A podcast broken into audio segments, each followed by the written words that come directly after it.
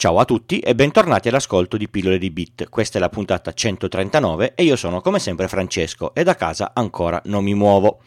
In questi giorni pare che insieme al coronavirus giri un altro virus che si passa senza contatto fisico tra le persone, basta una connessione dati e un display. Questo virus si chiama idiozia. Walter Vannini nella puntata 427 di Data Nightmare, il link sta nelle solite note, andatevela ad ascoltare, ve lo consiglio, ha descritto il grosso problema dell'hashtag la scuola non si ferma, anzi ce ne sono più di uno, ma uno di questi è che tra studenti e professori non tutti hanno internet a casa e non tutti possono fornire o seguire le lezioni. Quindi come si fa? Si fa che a qualcuno viene la bellissima, si sentono eh, le virgolette, idea di dire al mondo Togliete la password del wifi in modo che gli studenti senza internet possano collegarsi alla vostra wifi e seguire le lezioni. Da questa idea nas- nasce un altro hashtag, adotta uno studente, che fa il giro di Twitter e viene visto da gente come me che di mestiere deve cercare di tenere sicure le, le reti. Io vedo l'hashtag e mi cade la mascella, le braccia e anche tutti i capelli, che in questo periodo, che non posso andare a, a tagliarli, mi fa una grande cortesia in effetti. L'idea è altruista e interessante, ma io ve lo dico con il cuore. Non dovete permettervi mai di togliere la password del wifi di casa vostra. Ve lo ripeto, mai. Adesso vi spiego perché. Nella vostra rete di casa avrete sicuramente collegato una serie di dispositivi che, se contati, superano abbondantemente la decina. Ve ne elenco alcuni. Qualche computer, qualche telefono cellulare, uno o più tablet, la TV o un dispositivo per rendere smart una, una vecchia TV come il Fire Stick, l'Apple TV, il Chromecast, SkyQ o altri simili, magari uno per ogni TV che avete in casa, uno o più assistenti vocali, una o più console, la stampante, il router che vi collega a internet, un disco di rete comunemente detto NAS, qualche dispositivo smart con il relativo gateway come le, le, le luci, eccetera, eccetera. Bene, togliete la password alla rete wifi e la prima cosa che succede è che tutti i dispositivi si scollegano dal dalla rete e dovete passarli a uno a uno per riattaccarli alla vostra rete wifi, tutti manualmente. Questo capita anche se volete cambiare la password del wifi, questo è assolutamente ovvio. Molti dispositivi, quelli più moderni, quando cercherete di collegarli a una rete senza password, vi avvisano che non è una scelta sicura. Altri, per fortuna vostra, non ci sarà modo di farli collegare a una rete senza password non si collegano.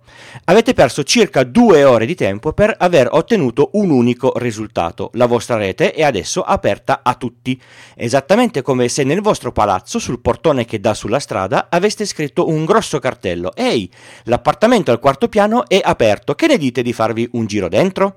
Il concetto, ve lo garantisco, è esattamente lo stesso. Chiunque passi in prossimità di casa vostra e vede la vostra rete senza password, perché si vede, si può attaccare, si collega e vede tutto quello che è connesso, ma proprio tutto, tutti i dispositivi con i relativi nomi, tutto il traffico che passa tra uno e l'altro, in chiaro. In chiaro vuol dire che se avete un PC che si collega alla mail di Libero col protocollo POP3 o IMAP, mentre scarica la posta si, si, vedono passare l'utente, la password e tutte le mail che scaricate e inviate. In chiaro vuol dire anche che se spostate un file dal vostro PC al NAS, si, si vede bit per bit tutto il contenuto del file che, che, sta, che sta passando. Ecco, parliamo del NAS lo comprate, lo configurate, io l'ho visto e me lo hanno chiesto più e più persone, la prima cosa che si fa è togliere la password in, in, modo che l'accesso sia libero in lettura e scrittura per chiunque cerchi di collegarsi. La password è una cosa scomoda, mi dicono sempre.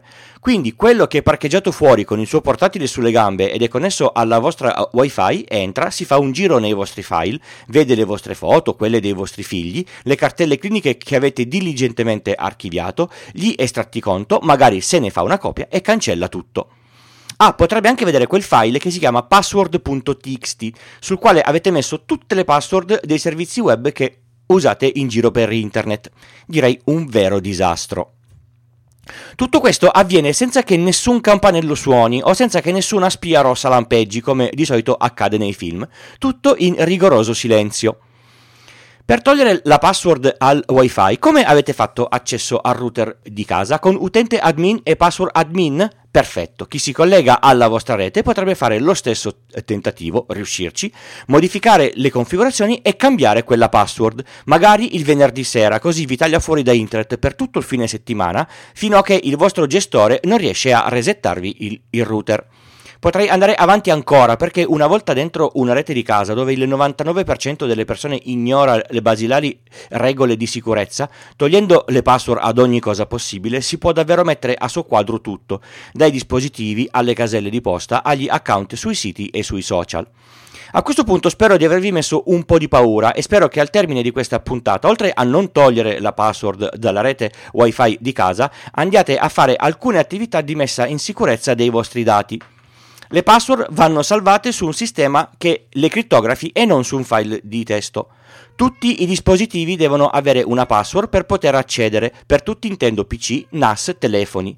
È necessario cambiare la password del router e tenerla archiviata da qualche parte. Passiamo al secondo problema che è più di questione legale. Aprite la rete wifi, passa qualcuno, si collega e fa un atto illegale uscendo dalla vostra connessione. Un esempio banale va su un sito pedopornografico. Gli accessi a questo tipo di siti sono controllati, gli IP pubblici delle connessioni vengono facilmente ricondotti al titolare del contratto di connettività. Quindi vi suona il campanello e arrivano i carabinieri a perquis- perquisirvi casa, portarvi via tutti i PC, i telefoni e tutti i dischi che, che avete in casa. E vi, vi trovate anche a dovervi cercare un avvocato e andare davanti a un giudice. Non è affatto divertente. Detto questo, la password della mia wifi non la do neanche a mio fratello o a mio papà, tanto per intenderci. Quindi dare la password della propria rete wifi a un estraneo, anche se vi fidate, non è una buona idea. Ma possiamo essere utili in qualche modo per lo studente o per il professore, perché no? Che nostro vicino di casa non ha la connessione a internet? Sì, possiamo, ma è necessario prestare molta attenzione. Nei router più moderni, nelle opzioni avanzate, solitamente c'è l'impostazione per la rete degli ospiti, o detta comunemente rete guest. La rete guest ha alcune caratteristiche particolari che la rendono perfetta per questo tipo di attività, o almeno quasi. La si può accendere e spegnere indipendentemente dalla rete principale e soprattutto questa rete dà solo accesso a internet e non alla rete di, di, di casa. Se avete lo studente, il professore, l'amico o chiunque voi vogliate dare accesso a internet, attivate la rete guest, gli date la password e la, la spegnete al termine delle necessità. Vi segnate da che ora a che ora la, l'avete condivisa e siete abbastanza tranquilli. Se l'ospite avrà usato in modo fraudolento la vostra rete, almeno avrete traccia di quando gliela avete condivisa. Se router ADSL lo permette, potete chiedere di darvi il MAC address dei suoi dispositivi e fare in modo che lui, il router, permetta solo a loro di accedere. Anche questa impostazione la trovate nel pannello di configurazione. Visto che sicurezza fa rima con paranoia, cambiate la password spesso, magari non tutti i giorni, ma almeno una volta a settimana, perché se lo studente ha tanti amici, poi si trovano tutti a casa sua, che è vicino a casa vostra, e, e non sapete che fanno davvero con la vostra connessione. Se possibile, configurate sul router una velocità massima che la rete guest può utilizzare, in modo tale che non vi occupi tutta la vostra banda e, e voi n- non riusciate più a lavorare da, da casa, per, per esempio. Bene, e se il router che avete non fa tutto questo? A costo zero l'unica cosa saggia da fare è non condividere la propria rete wifi con nessuno, davvero nessuno. Potreste pensare di cambiare router comprandone uno di tasca vostra che abbia questa funzionalità. Chiudo con un concetto, giusto per chiarire ancora, non si deve togliere la password dal wifi di casa vostra, mai. Ripeterlo non fa mai male. Trovate tutti i contatti e i modi per sostenermi in questo progetto direttamente nelle note di questa puntata o sul sito pillole di bit col punto prima dell'it. Mi trovate su Twitter, nel gruppo Telegram, il canale che preferisco, e che ormai conta più di 240 iscritti oppure via, via, mail se volete scrivermi di più o in, in modo privato. Se, vo- se, volete sostenermi con 5 euro o più mi compilate anche il form, il link sta sempre sul sito e vi spedisco gli adesivi a casa. Ringrazio molto chi ha donato in questa settimana. Per rimanere in tema, il tip di oggi è un piccolo scanner di, di, di rete. Lo scaricate, il link sta sempre nello stesso posto. C'è, ogni, c'è per ogni piattaforma, lo installate e e purtroppo scaricate e installate anche, anche Java. ed ecco che trovate tutti i dispositivi connessi alla vostra rete locale. Dalle opzioni potete anche far fare la scansione delle, delle porte. Vi consiglio di mettere questo range 1-1024,3389,5900 e farlo girare. Alla fine vi accorgerete che un sacco di dispositivi rispondono su porte molto note.